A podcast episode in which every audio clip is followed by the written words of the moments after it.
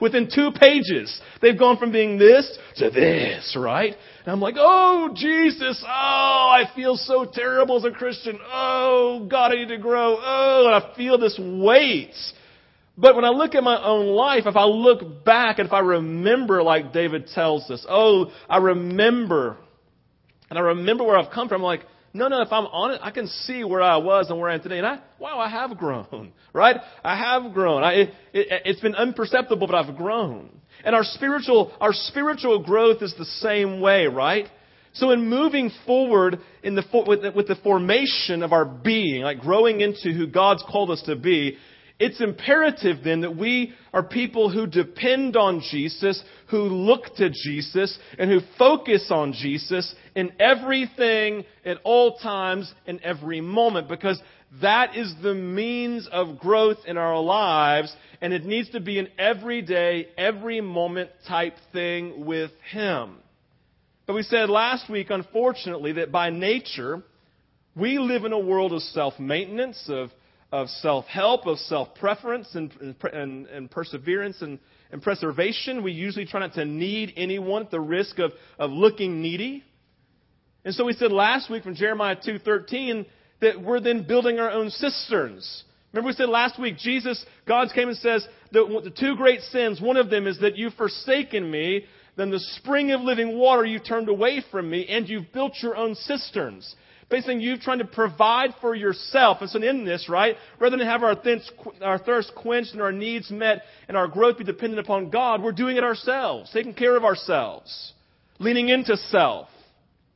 And leaning into self at all times, living for ourselves. And, and this all this self-preservation and self-focus, building our own cisterns, not looking to God, not being dependent upon Him. But for us, our growth into our potential, the growth into our real life, into, into our having our being be, and to have our being formed and shaped into the image of God is an everyday growth. Listen, this is not rocket science. You all know this. But let's just be honest. If you're like me, I'm really bad at everyday growth with Jesus. Like, I mean, literally, it's like I'm not, I, like, I'm a pastor. I'm supposed to be good at all this stuff. I know, right? That's what you expect of me. But I'm not.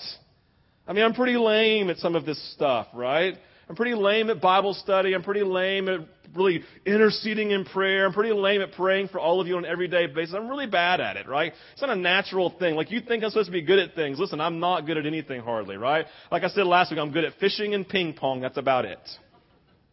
True story. I'm good at those things. Praise God, right? But the idea, my, so I live in this place of recognizing that I haven't arrived. And the fact is, I don't care how holy you think that you are. The more holy you think you are, the less you've probably arrived, let's be honest. Because none of us have arrived. None of us are spiritually deep enough to stop growing and to stop being dependent upon Jesus.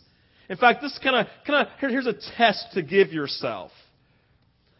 The closer you are to Jesus, listen, this is important, y'all.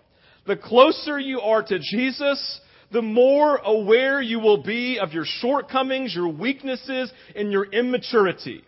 The closer you are to Him, the closer you live to Him, the more aware you'll be of your shortcomings, your weaknesses, your immaturity, and your brokenness. Because Scripture is very clear.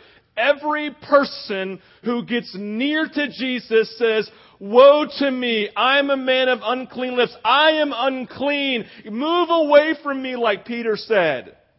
I'm a man of unclean. I'm not worthy to be in your presence. But if you don't live like that, aware of your brokenness, aware of your need, aware of your shortcomings, like every day, like really living the presence of them, then you're not as close to Jesus as you think that you are. Because if you're close to Him, you will live dependent.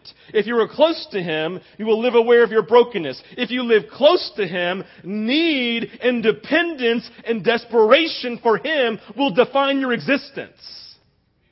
Because it is the biblical truth of every person who gets near to Him. They say, you are holy and we are not. We have like, well, I think that I'm clean, but I'm more like, oh, I'm so ivory colored and you're so pure and holy white that I can't stare upon it. I mean, listen, this is just the biblical truth of anyone who gets near Jesus. So let's all jump into the same boat this morning. We are all broken, desperate, in need of Him, and if I'm not aware of those things, then I should be scared, if even more desperate, of getting into His presence to allow that desperation and that awakening to be birthed inside of me. You tracking with me? I know it's uncomfortable, and I'm not trying to like condemn you this morning.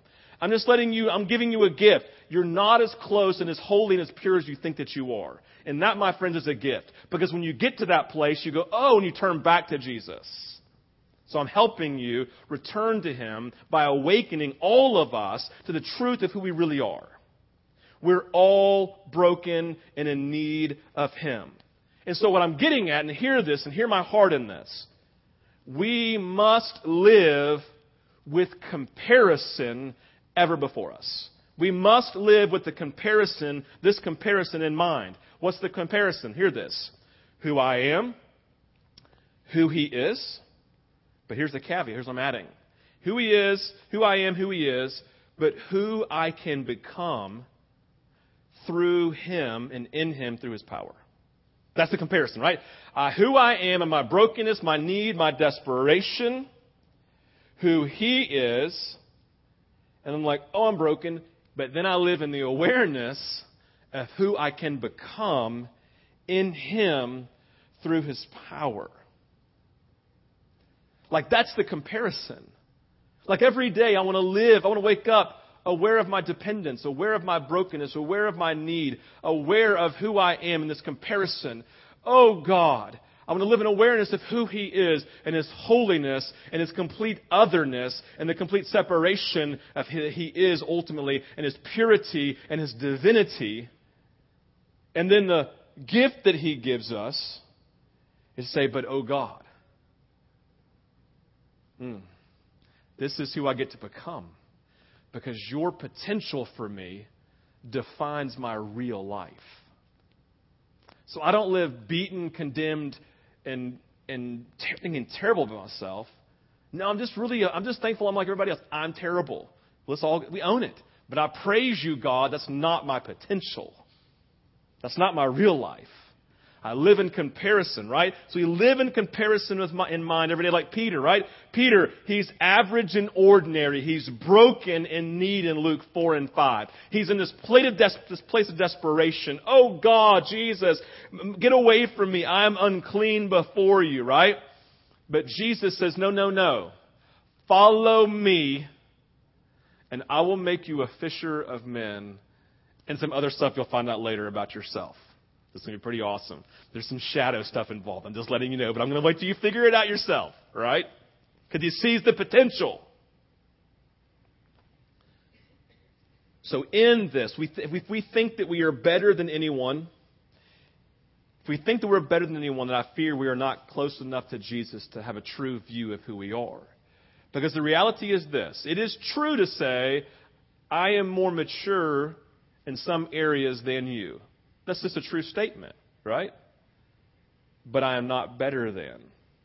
You are more mature in certain areas than I am. It Doesn't make you better than me. And so for those of you who have been Christians a long time, and you and, and you see and those of you who've been Christians a short period of time, what that does is it puts you in a place of equality so unity can be birthed because you're really both broken people, both in need of desperate growth and no one's arrived, so it puts you in the same place. Yes, somebody may be more mature, and we celebrate that because don't we want some people more mature in us than us in life? I know I do. But they're not better than because we're all defined in comparison by our brokenness in need of a Savior who is always moving in us and moving us to our potential.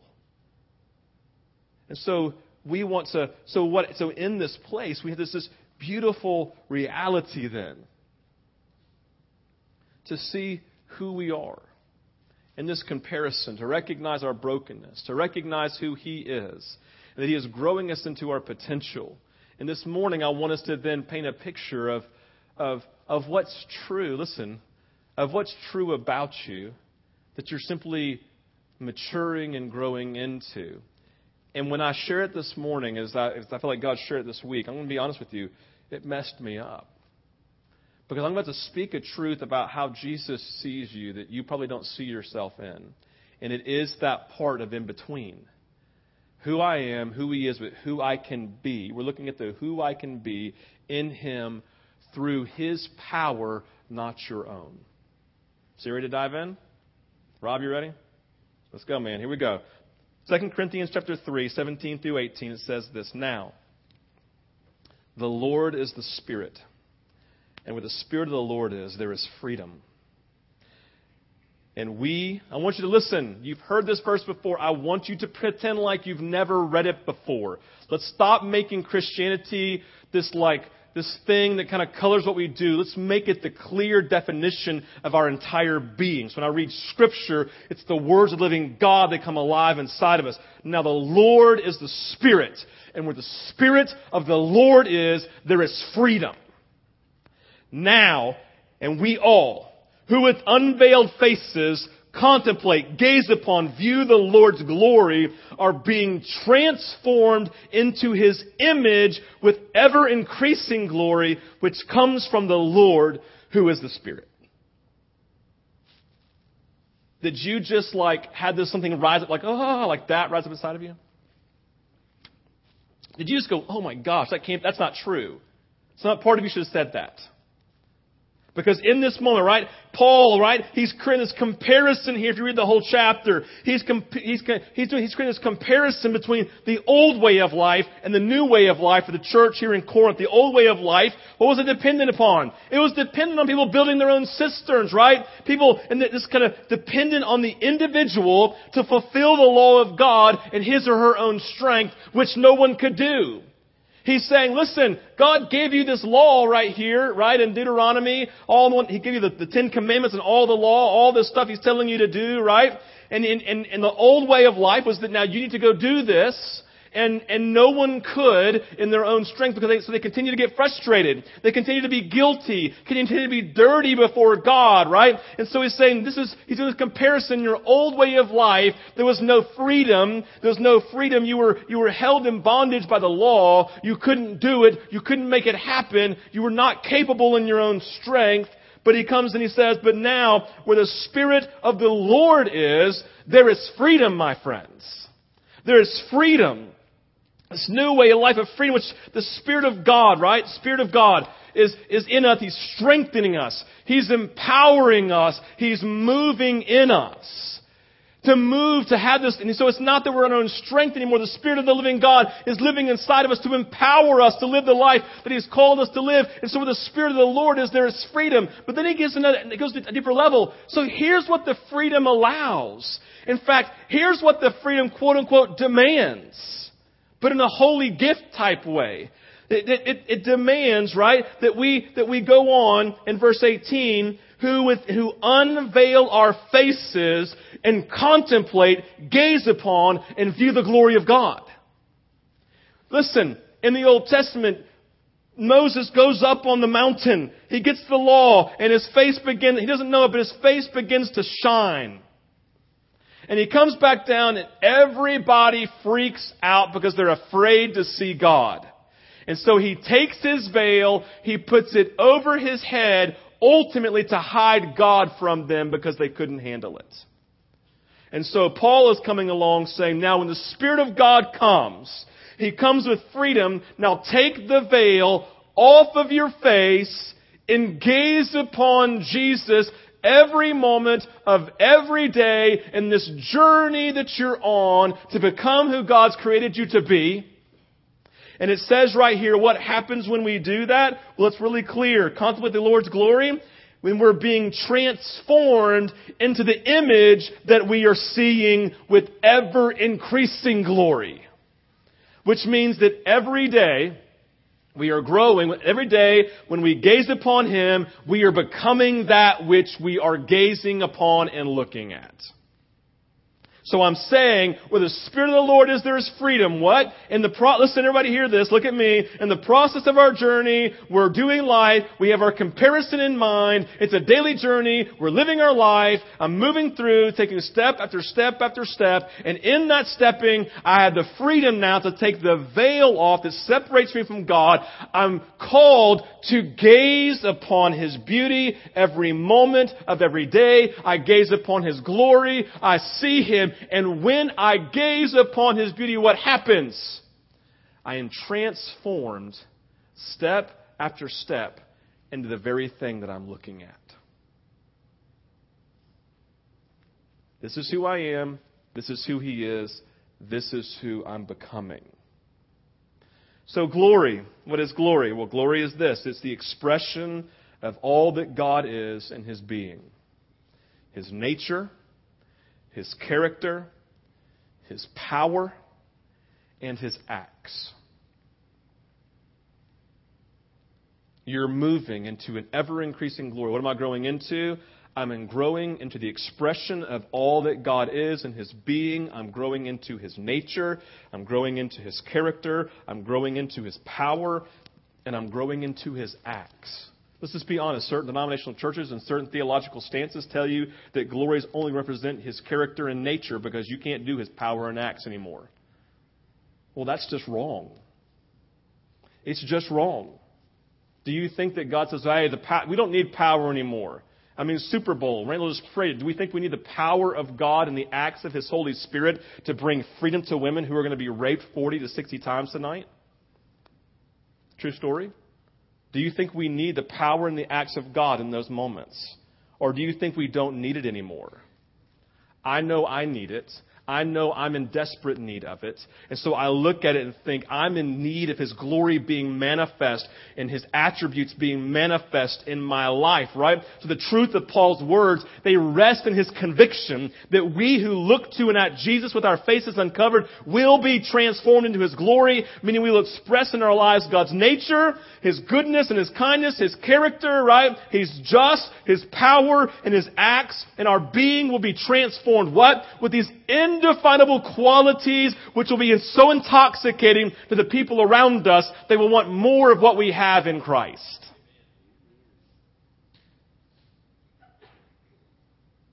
And it begins with a comparison. We see this, listen, we see a promise of Jesus for this glory being what belongs to you, what you're being transformed into. John chapter 17. Jesus prays for his disciples that were still on the earth, and he prays for every person who would believe because of their word. Do you know that, you know that involves? You know that, what he's talking about? You, and he's talking about me. So, John chapter 17, verse 20 to 26, he's praying for us. And he prays for our unity. He prays that we would be one, just as He and the Father are one. Listen, as we come into this next three months, I want you to recognize, listen, everyone listen to this. The enemy is going to move through you, every single one of us, to try to create discord and disunity with someone else or something or the vintage body as a whole. I'm just letting you know. The enemy is going to move in every single one of you to try to create and try to disrupt and to bring discord and disunity and make you frustrated at somebody who maybe did something wrong, but you need to forgive, or something that I say that's a little bit a little bit edgy, and you need to just say, or something I don't do in response to an email because that just happens in life, right? I'm forgetful. All those types of things happen, and I'm letting you know something the enemy's going to put a root of discord in us. Why? Because they've heard it from the Lord clearly. Pray for unity in this season. Why? Because the enemy is trying to produce discord and disunity. So I'm letting you know when that seed begins to be planted, rebuke it in Jesus' name, and you cry out for John 17, the Lord's will. And he goes on in verse 22, it says, here's what I'm going to do to help you. Verse 22, I've given them, who's them? It's us. I've given them the glory that you gave me, that they may be one as we are one. I in them, and then you in me. I in them and you in me. Jesus is making this very clear statement, a commitment to his people. I am giving you my glory. I'm giving you the expression of my being with my nature, my character, my power, and my acts, and the manifestation of all of these attributes. I'm giving them to you. Just as God was in me giving me His glory, so I am in you giving you my glory. And so here you are in comparison, here I am in comparison, and here's who I'm creating you to be by giving you glory. Not just a moment, ever increasing glory, representing that I grow into it every day so I don't become a Christian and then I have the full glory of God. I grow into it because how many of you know as you mature, you give your kids things you couldn't give them when they were too immature. The Holy Spirit's the same way in our lives. As He grows us in our maturity, He then begins to hand things off to us because we can handle it in that season. Someone said to me, I've shared it before, said to me one time, Steve, God's not going to let you know the difference you make in people's lives because you're not humble enough to receive it. And I said, you're probably right. But as I grow in my maturity and as I grow in humility, and as I grow in this place of recognizing my brokenness and comparison and live in a place of my gaze being upon Him and always recognize how broken and how needy and how desperate I am, then He begins to share things He never could share with me before.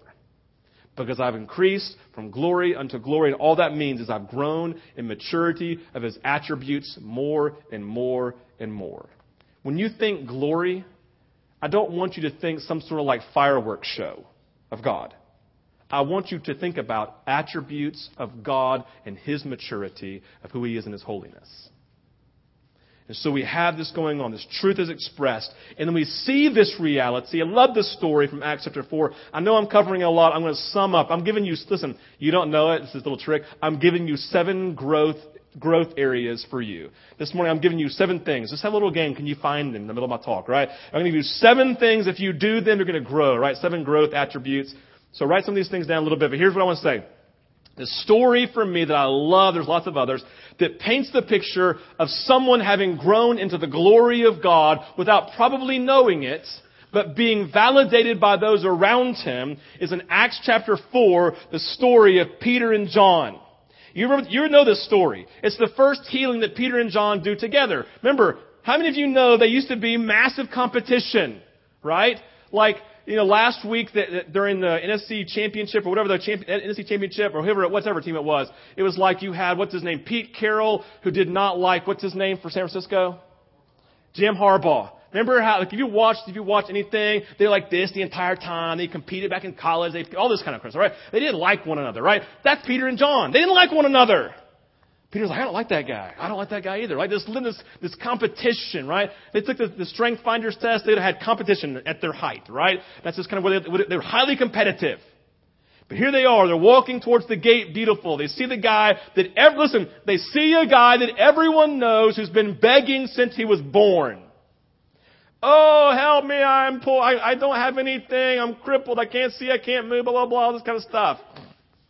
All the religious leaders pass him every day. Jesus used to pass him and never healed him. Does that mess you up at all? Jesus passed him every day for his 33 years of life. Never healed him. Peter and John come along. Ooh, it's time. Hey, I don't have any silver or gold or money. No denarii, right? Whatever it is, right? I, I got nothing. What I do have, get up, my brother, and walk in the name of Jesus. And all of a sudden, something happened. I'm sure he felt electricity. That's what you hear the testimonies of. Electricity goes through his body. He feels tingling and feeling in his legs for the first time. He stands up, begins to praise God, and every single person, probably thousands, go, That's the guy! That's the beggar! And all of a sudden they seize the moment. Yes, this is the guy. And we didn't heal him. And they proclaim the good news of Jesus Christ, seizing the moment, right? And all of a sudden a massive crowd surrounds. And all of a sudden the religious leaders begin to feel very threatened. And the elders of the Jews begin to feel very threatened. It says, go get them. Bring them into us. We gotta figure out what's going on here, right? And so they took them, they brought them in the center of the room. It says in verse 7 of Acts 4 when they had placed Peter and John, they in the corner, they began to inquire, the elders did. Hey, by what power and what name have you done this? Then Peter, filled with the Holy Spirit, said to them, Rulers, there's no meekness, right? There's no like, oh, right? No, it's like very matter of fact, outspoken rulers and elders of the people. If we are on trial today for a benefit done to a sick man as to how this man has been made well, let it be known to all of you and to all the people of Israel that by the name of Jesus Christ the Nazarene, whom you crucified, whom God raised from the dead, by this name, this man stands here before you in good health. He is the stone which was rejected by you, the builders, but which became the chief cornerstone. And there is salvation in no one else, for there is no other name under heaven that has been given among men by which we must be saved. Now let's get into the good part. Now, as they observed the confidence of Peter and John, I love this, and understood they were uneducated and untrained men, they were amazed and began to recognize them as having been with Jesus, gazing upon him with unveiled faces. I added that myself. Verse 14. And seeing the man who had been healed standing with them, they shut their mouths and had nothing to say in reply. I kind of added that too. Make it a little more dramatic, right? It says, and they had nothing to say in reply. Hallelujah. We should all start worshiping right now. What happens, right? Religious leaders are upset, but they have, something happens. They have no reply. Why? Because of two things. Because when Peter and John, who with unveiled faces began to, to, to gaze upon the majesty and the beauty of God, they were transformed into His glory. They were transformed into His image, His attributes, His character, His nature, His power, and His acts began to be released into them. And so when these men looked at them, they saw two things. They saw that men who were uneducated and untrained had an unbelievable grasp of Scripture and the Old Testament and an undeniable theology about who God was. Because their theology was impeccable. When we get near to Jesus, we grow in our understanding and our theology of who God is. But if you don't have the acts and the power to go with it, it's just words. So they saw the theology and they looked over here and said, oh, and we have to keep our mouths shut because we know this man since we were born, since he was born, and he's always been He's always been lame. He's always been crippled. And he's standing there right behind Peter and John going, they're the guys. It was them was them, right?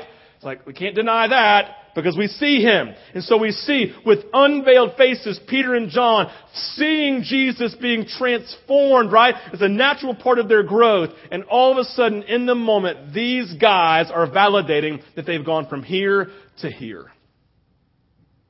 Do you see that? Oh, how you've grown. That's how we say it in natural growth. How big you've gotten.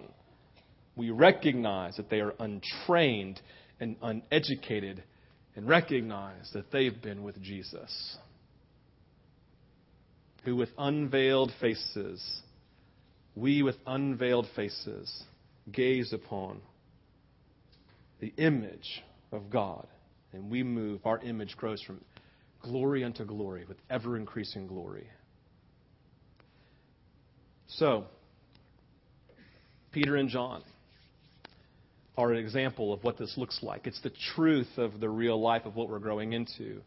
See, our lives are to express the glory of God, in which people see the supernatural life of Jesus in us, which gives everyone a proper opinion of the unseen, supernatural Father of heaven. Are we expressing the attributes, or have we kind of gotten stagnant, saying, No, we've arrived? We're mature. There's no brokenness. There's no need. There's no desperation inside of us. We're pretty comfortable where we are. Or do we live every day of every life with a commitment to allow Him to search us, to put His finger on us, and then to submit to His leadership as we are, and we're doing that. How do we do that? By taking the veil off, gazing upon Him, the streams of living water, not a cistern that we're trying to create on our own strength, but we're allowing Him to put His finger to submit and then to grow in increasing glory from glory unto glory as His attributes become alive inside of us. Seven growth attributes or seven growth takeaways I want you to have from this this morning. You can go back, listen to the message, and find these. It's like, it's like Where's Waldo? Go find him a message this week, right? Number one, let him, here's the whole list, right? Let him search you. All right? You, if you, you have to commit, I'm not going to go through all these. You have to let him, you have to commit to let him search you, and then you have to submit to those growth areas. Like you have to let him search you, which means, God, search me and know all of my ways. Put your fingers on my growth areas, and I submit to the thing you put your finger on. Number three, live with the comparison. Here's who I am. I live in my broken state, right? I see you. Here's what I know you're doing inside of me, but I've got to live with the comparison in mind every day. Number four, embrace your immaturity. What I mean by that is none of us are mature. Right? I mean, embrace the immaturity that defines your life today and see it as a growth area. That's what I mean. Embrace your immaturity. Yes, yes, I'm just, yes, I'm not better than I have mature areas, but I have immaturity over here. And I need to grow in that area. Embrace it. Don't get beat, beat, beat yourself up. Don't condemn yourself, but recognize. I would say this God, I know I have so many immature areas. I don't know what they are, but put your finger on them so that I can see them and I can grow in that area. I can grow in your glory from glory into glory. Number five, live unveiled. Don't compartmentalize. Don't have your Jesus time, your Jesus moment. Have your Jesus life. Live unveiled at every moment of every day. When, for me, when I'm on the softball field, when I'm fishing on the lake, while I'm walking through Publix, while I'm driving my car, I mean, last night I had a dude lay, I just like kind of got in front of him. He laid on his horn literally for the awkward 30 seconds because he was so mad at me. And in the moment, I'm like, oh, Jesus. Oh, beat him up with my big old fist, right? Stop and make him ram into the back of me. Oh, Jesus. You know, this tug of war inside of me. You know what I'm getting at, right? But I'm living unveiled. Jesus, I'm looking at you. I did my, I think I did okay. I, not great, but I did okay last night trying to, oh, just trying to be Jesus, trying to protect my kids, blah, blah, blah, right? Number six. Look at him nonstop. That's kind of the thing. Live unveiled and look at him nonstop. And number seven, allow God to validate you. What I mean by that is, you're not sitting there going, oh, validate me, validate me. You're saying, God, I'm going to grow. I'm going to look at you. And when it's time, you will validate me. Oh, look how you've grown, whether it's from someone or from him. Don't go seeking out validation. That's kind of annoying, honestly. Don't do that. Do you need people like that? Hey, do you like me? Do you think I'm pretty? Da da da da. Oh my gosh, stop. I'll tell you when you are. I know that you are right, whatever. Let him validate you. Fine, let him come and do that. You just focus on growth. You just focus on maturing. You just focus on his face. And move from glory unto glory unto glory. All right, let's pray.